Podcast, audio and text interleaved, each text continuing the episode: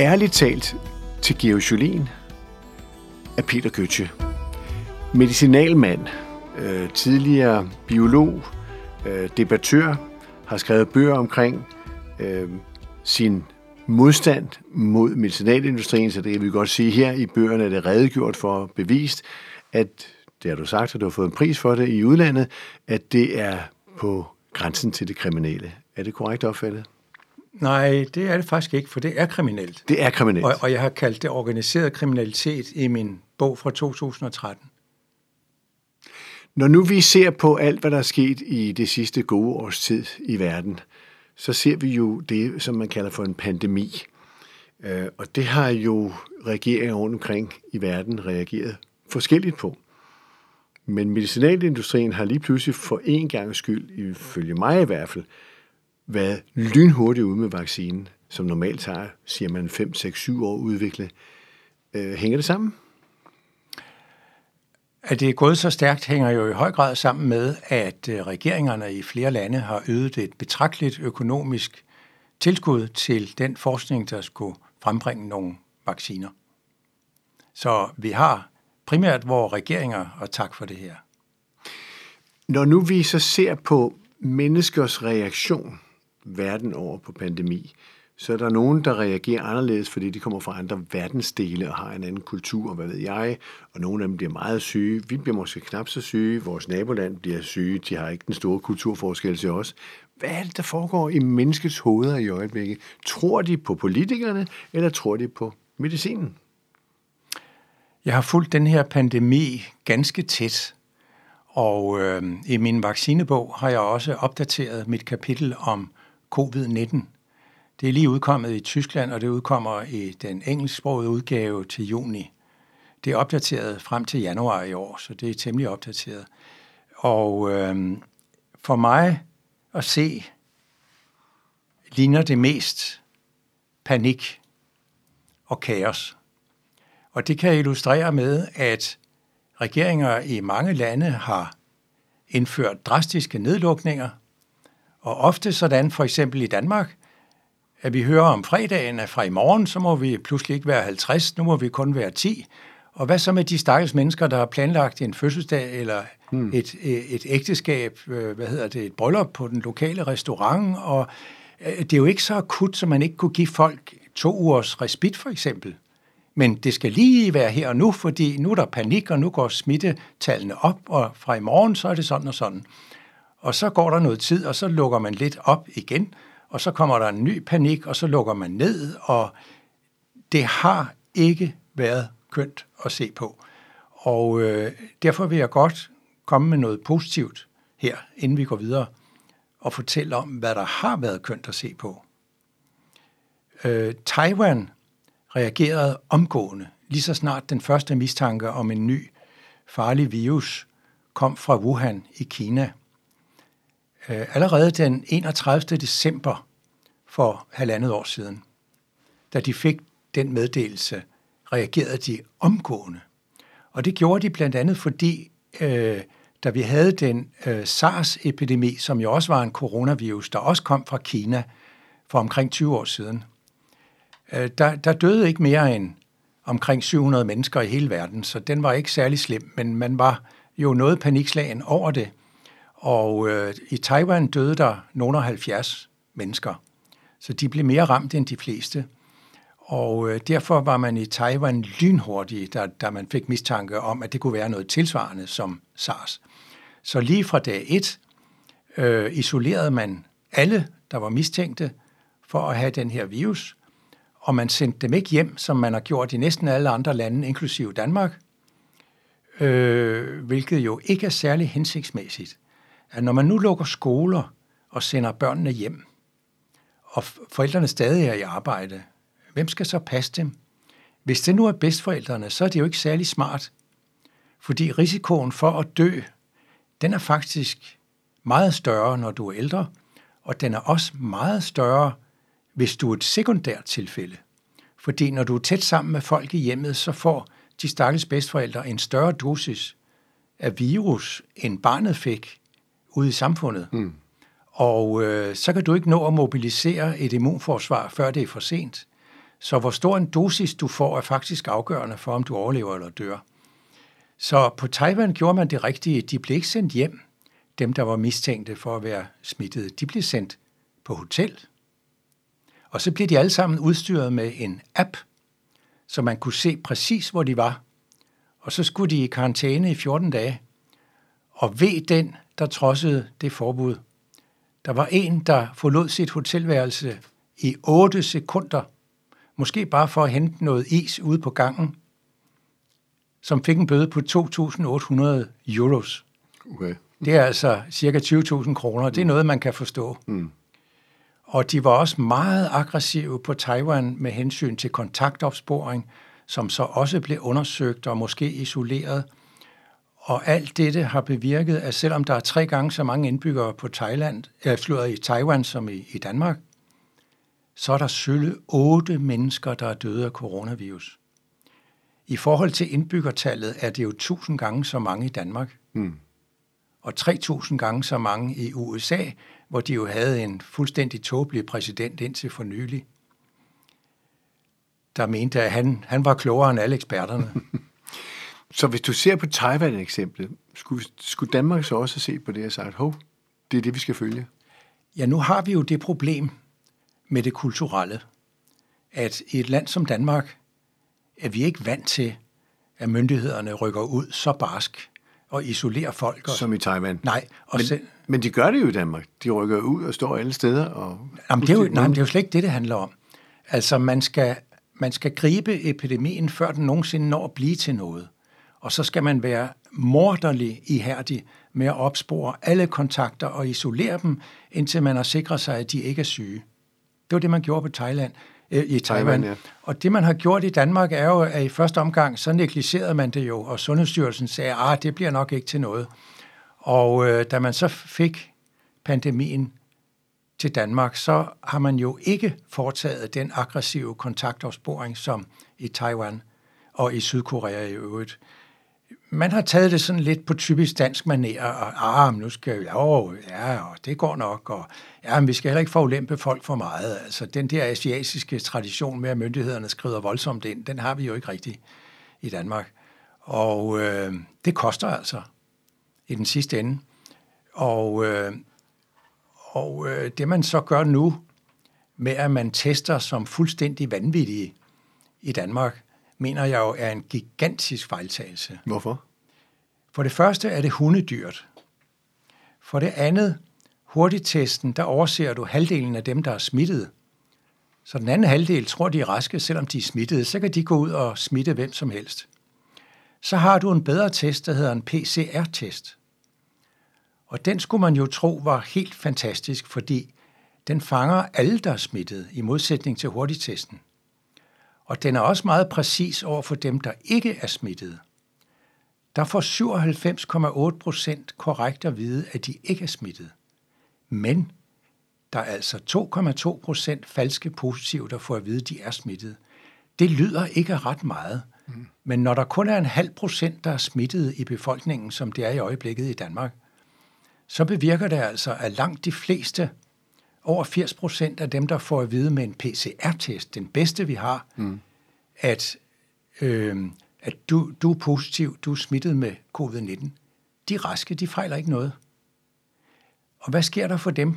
Jamen, de skal jo så hjem og isoleres, og øh, så må de ikke se nogen mennesker, og deres kontakter skal også opspores. Og så altså det der masse testeri, vi har i øjeblikket, hvor man ikke engang må komme på Danmarks Tekniske Universitet, uden at få lavet en hurtigtest, øh, for eksempel om søndagen, og så om onsdagen skal man for en sikkerheds skyld have lavet en PCR-test.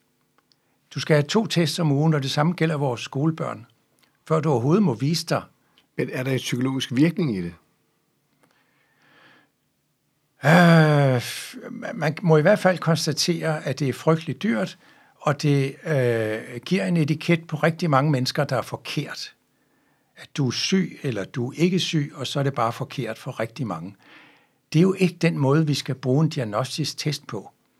Diagnostiske test, også PCR-testen, den er udviklet for netop at blive brugt i en situation, hvor man har en begrundet mistanke på grund af, at nogen har feber og hvad det ellers kan være. at vedkommende kan være inficeret, så er det jo en god test. Mm.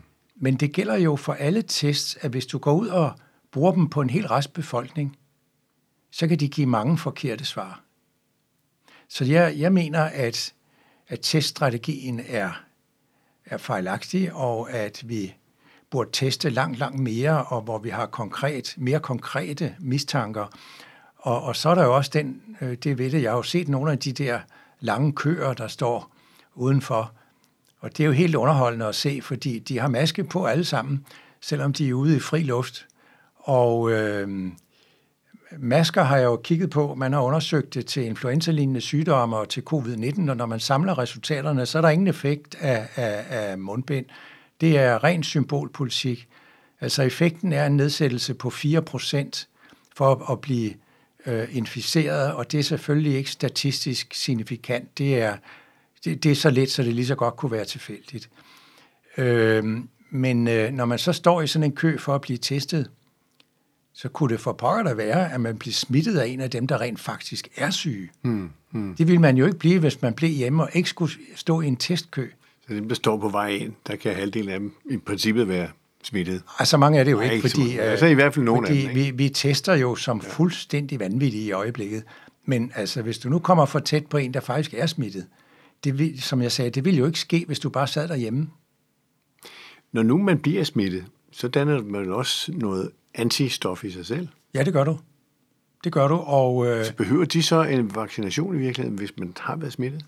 vi ved ikke nok om covid-19 endnu.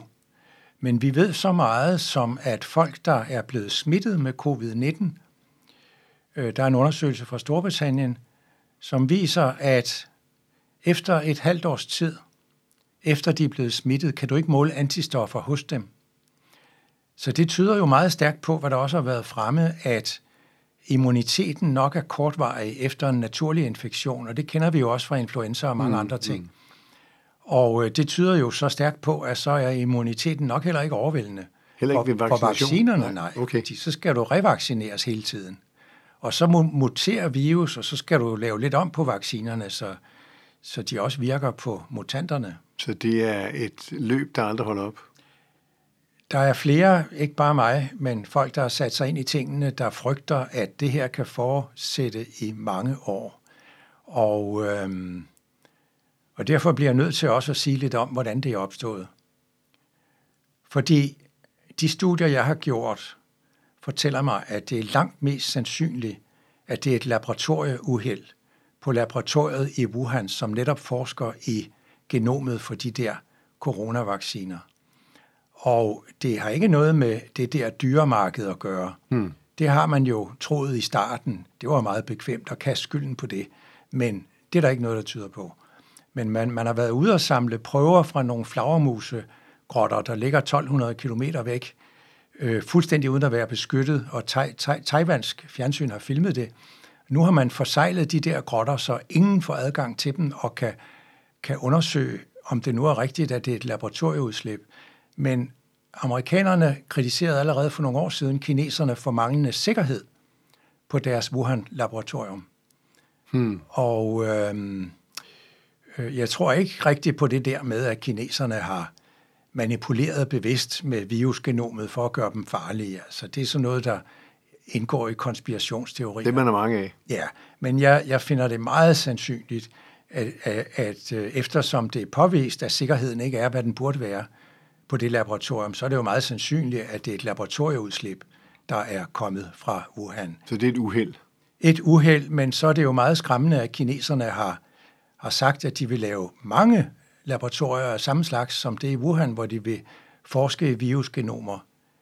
Det er uhyggelige perspektiver, fordi øh, når, når sikkerheden ikke er, er i top, så kan vi jo risikere nye mm. pandemier, der slår flere millioner ihjel. Og da WHO så efter mange måneders togtrækkeri og forsinkelse, som gjorde generaldirektøren sur, han kritiserede kineserne, da de så endelig fik lov til at komme derud og undersøge tingene, så var det jo en farse, fordi halvdelen af undersøgelsesgruppen, det var kinesere. Og de fik ikke lov til at undersøge ret meget selv, men de kunne spørge kineserne, forholder det sig sådan og sådan, og så kunne de få at vide ja eller nej. Og med det kendskab, vi har til kinesere, og hvilken politisk bejmand det ville være, mm. hvis det kom frem, at det virkelig er rigtigt, at det er laboratorieudslip på grund af manglende sikkerhed, der har kostet flere mennesker livet end i selv meget, meget store krige. Det er jo ikke godt af politiske årsager. Kina vil jo frygtelig gerne være en dominerende magt på verdens plan. Øh, så det var en så total farse, at da de kom hjem ude fra Kina, så udtalte generaldirektøren for WHO, at vi må ikke udelukke nogen muligheder. Dermed siger han jo meget præcist, inklusive, at det kan være et laboratorieudslip. Tror du, det var derfor, med den bevidsthed, kineserne måske har haft, at de også straks gik i gang med de der billeder, ser vi på tv nogle gange, hvor de har lukket dørene af til beboelsesejendom og spærret den ind, ligesom man gjorde i Taiwan jo rent faktisk, hvor man isolerede dem. Var de godt klar over at det, at det kan være dyrt, derfor må vi lukke folk ind med det samme? Kan du huske billederne? Ja, det kan jeg tydeligt huske. Ja. Øh, og øh, kineserne gjorde jo nogle ting rigtigt. I, I starten dækkede de jo over det, og øh, anklagede ham, der øh, på sociale medier havde snakket med nogle andre om, øh, hvad er nu det her for noget øh, i Wuhan. Øh, han blev jo taget af politiet og fik at vide, at han, han skulle skrive under på, at han havde forstyrret den offentlige orden og fortrød det hele, og jeg ved ikke hvad. Og så døde han et par måneder efter selv af, af virus. Og der var jo et ramaskrig i Kina over den måde, øh, regeringen behandlede ham på. Og da de så ikke kunne løbe fra det længere, så skød de skylden på politiet. Men det var jo dem selv. Mm, mm. Altså det er jo regeringen, der, der øh, bestemmer de her ting. Og, og så var det det store ramaskrig kom. Nu havde man fået nok øh, i, i Kina på de sociale medier øh, om det her. Øhm, men så spurgte du om, øh, hvad kineserne gjorde, og jeg sagde, at de gjorde noget rigtigt. Og noget af det, de gjorde rigtigt, var, at de sendte ikke de inficerede hjem, som vi har gjort i resten af verden. De isolerede dem i store sportshaller mm. og sådan nogle steder. Og det er jo meget bedre at gøre, mm. Mm. end at risikere, at man slår nogle bedsteforældre ihjel derhjemme, eller hvad man nu laver af ulykker ved at sende folk hjem. Så de var hurtige? Da de så endelig kom i gang, så, så var de jo rimelig hurtige med mange ting, det må man sige. Men vi finder jo aldrig ud af, hvor mange der er døde af covid-19 i Kina, fordi vi kan overhovedet ikke stole på oplysninger fra det land, hvor alting er statskontrolleret. Hvis vi kigger på pandemibegrebet her, og du siger, at det kan godt være flere år med covid, øhm, er vi inde i en tid i universet, kan man sige, hvor der kommer flere af den her typer af smittefarlige virer? Vi har jo ikke set noget lignende covid-19 siden det, der bliver kaldt den spanske syge i slutningen af 1. verdenskrig. Ja. Hvilket i øvrigt er en total misvisende betegnelse, for det opstod blandt kvæg i Kansas. Mm-hmm. Men det amerikanske militær var meget bekymret for, at, at viden om det der skulle sprede sig, så der kom censur på. Amerika var jo i krig. Og så blev den spanske konge inficeret af den her influenzavirus. Og det blev jo en stor nyhed i Spanien, og nu havde den også ramt kongen. Og bare fordi spanierne ikke havde censur, så er det kommet til at hedde den spanske virus. Det er jo helt vanvittigt. Okay, så det er navnet. Ja, men, men den slog jo flere millioner ihjel. Den slog så mange ihjel, at jeg har set tal på helt op imod 50 millioner. Det er jo et fuldstændig vanvittigt tal. Øh, og præcis hvor mange det er, får vi aldrig at vide, men det er rigtig mange millioner. Jeg mener ikke, at, øh, at der siden 1918 har været en så slem epidemi, før den vi lider under nu. Men, men tror du, det her det er begyndelsen på noget, der kunne udvikle sig, ikke nødvendigvis med covid, som muterer, men andre virer? Jamen det kan det da stensikkert. Øhm, altså når man øh, i USA forbød man den slags forskning, hvor man ændrer i virusgenomet, for ligesom at se, hvis, hvis nu coronavirus bliver farligt, hvordan skal vi så lave vacciner imod den, ikke? Ah, men det er jo noget risikabel forskning, fordi sæt den så slipper ud, og man har gjort den farligere. Hmm. Så den slags forskning blev forbudt i USA for nogle år siden. Og hvad sker der så? Øh, de topforskere, der var involveret i det, de fortsatte bare deres forskningssamarbejde med vennerne i Wuhan, som de i forvejen forskede sammen med. Så det, det fortsatte i bedste velgående bare i Wuhan. Øh, så med den øh, lemfældige omgang med farlige virer, så frygter jeg da, at det desværre ikke er den sidste dødelige epidemi af, i det omfang, som vi kommer til at opleve, fordi det der med sikkerhed og mennesker, altså jeg gik bare og ventede på, at det første atom atomkraftværk skulle lave en katastrofe. Mm. Og så kom Three Mile Island i USA, og så kom Tjernobyl i Rusland, ikke sandt? Altså uanset hvor stor sikkerhed man, man tror, man har indført, så er det mennesker, der skal betjene det. Mm. Og jeg tør næsten ikke sige det, men der er jo en, der kender den kineser, der har ansvaret for sikkerheden på Wuhan-laboratoriet. Og han siger, at hun er et frygteligt rådehoved. Det er jo ikke ligefrem befordrende. Har du talt med den danske repræsentant, der var dernede? Nej. Nej. Men der har været et samlet billede fra WHO, hvad de synes om det her. Det har selvfølgelig også vagt debat jo. Ja, det tør man sige. Ja. Øhm, sådan helt ærligt, er du blevet vaccineret? Nej. Hvornår skal du det? Det ved jeg ikke. Jeg har forløbet valgt at vente og se. Øhm, jeg skrev jo i min bog i januar, at, øhm, at vi kender ikke langtidsskadevirkningerne af de her vacciner, der er blevet godkendt med lynets hast. Og øhm, dem vil jeg gerne kende lidt til, før jeg skal vaccineres, fordi om man skal vaccineres eller ej, er en individuel afgørelse, og min risiko for at få covid-19 er uhyre lille. Jeg sidder derhjemme og arbejder, og jeg må ikke engang spille tennis for Mette Frederiksen, selvom det er svært at forestille sig, hvordan det kunne være farligt. Mm. Så jeg må jo ingenting. Og derfor har jeg valgt at vente, men øh, min kone, som er mikrobiolog, og jo omgås de her ting på sit arbejde, hun var også stærkt i tvivl, men hun valgte så at blive vaccineret. Hun fik AstraZeneca-vaccinen. Mm-hmm. Hun blev hundehammerne syg.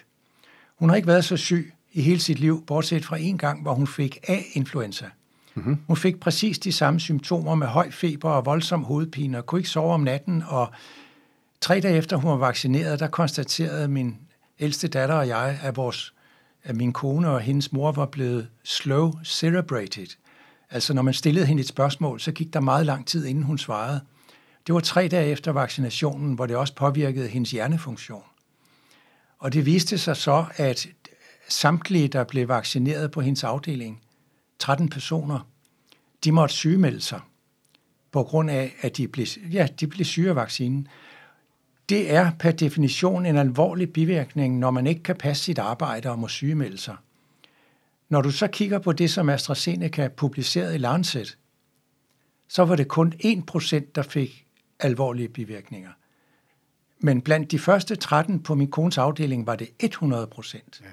Jeg kan altså ikke huske nogensinde i hele min karriere, jeg har set en større diskrepans imellem 1 procent og 100 procent. Og så gik der et stykke tid, og så kom det der med blodpropperne. Og øh, jeg vil da gerne lige sige, at jeg synes, det er en fantastisk idé at blive vaccineret mod covid-19, og vi mangler stadigvæk helt sikre tal, men det ser forløbig ud til, at de også kan nedsætte dødeligheden ganske markant. Og vi vil jo gerne have vores liv tilbage, så mm. vi kan leve normalt. Mm. Så jeg synes, det er storartet, at man vaccinerer med covid-19. Men øh, som sagt er det en individuel beslutning. Det kan godt være, at jeg på et tidspunkt siger ja tak, men jeg er allerede blevet inviteret. Det har jeg ikke reageret på. Nej. Har din kone det bedre? Ja, hun, det tog hende 4-5 dage, før hun blev rask. Også med hjernen? Ja, hun har ikke nogen senfølger, ligesom man jo kan få det både med, hvis man får en influenza eller, eller en rigtig covid-19 fra virus, ved vi jo, at det kan give senfølger, hmm. der holder sig i mange, mange måneder eller år efter, hvis man er meget uheldig. Men øh, hvorvidt vaccinationerne kan give det, det tror jeg ikke, vi ved nok om endnu. Medicinalindustrien har fået til opgave at finde noget lynhurtigt. Ja. Er det en fejl? Nej, altså når man står med så mange dødsfald, som vi har haft, så skal der da fuld kul på vaccineudviklingen. Og jeg synes ligesom alle andre, at det er fantastisk, at man så hurtigt har udviklet så mange vacciner, som ser ud til at være virkelig effektive. De tre første vacciner, man udviklede, der var der, i de forsøg, man havde lavet, der var der 50, der fik alvorlig covid-19 sygdom. Kun den ene var i vaccinegrupperne. De 49 andre var i kontrolgrupperne. Okay. Det er sjældent, man ser en så dramatisk effekt. Så det, det fortalte jo mig, at det ser ud til at være vacciner, der er langt, langt mere effektive end influenza-vaccinerne, som jo ikke er meget værd. Og så kan man spørge sig selv, eller medicinalindustrien, hvorfor skal der så gå så mange år ellers, når de laver vacciner? Jamen, det er alt sammen, der drejer sig om penge jo. Der er flere penge i at udvikle et nyt psykofarmakon end i at udvikle en ny vaccine. Tænk også på, at folk skal kun have vaccinen en eller to gange. Hvorimod, hvis du kan pådute folk et lægemiddel de næste 40 år, det er der flere penge i. Ærligt talt, det kom du ud med til sidst i hvert fald, og sådan er det, og man kan læse om det i dine bøger jo, ikke lige præcis det her, men, men din anklage mod medicinalindustrien, og du har det stadigvæk godt, der er ikke nogen, der er efter dig. Nej, det er der ikke. Tillykke med det. Tak.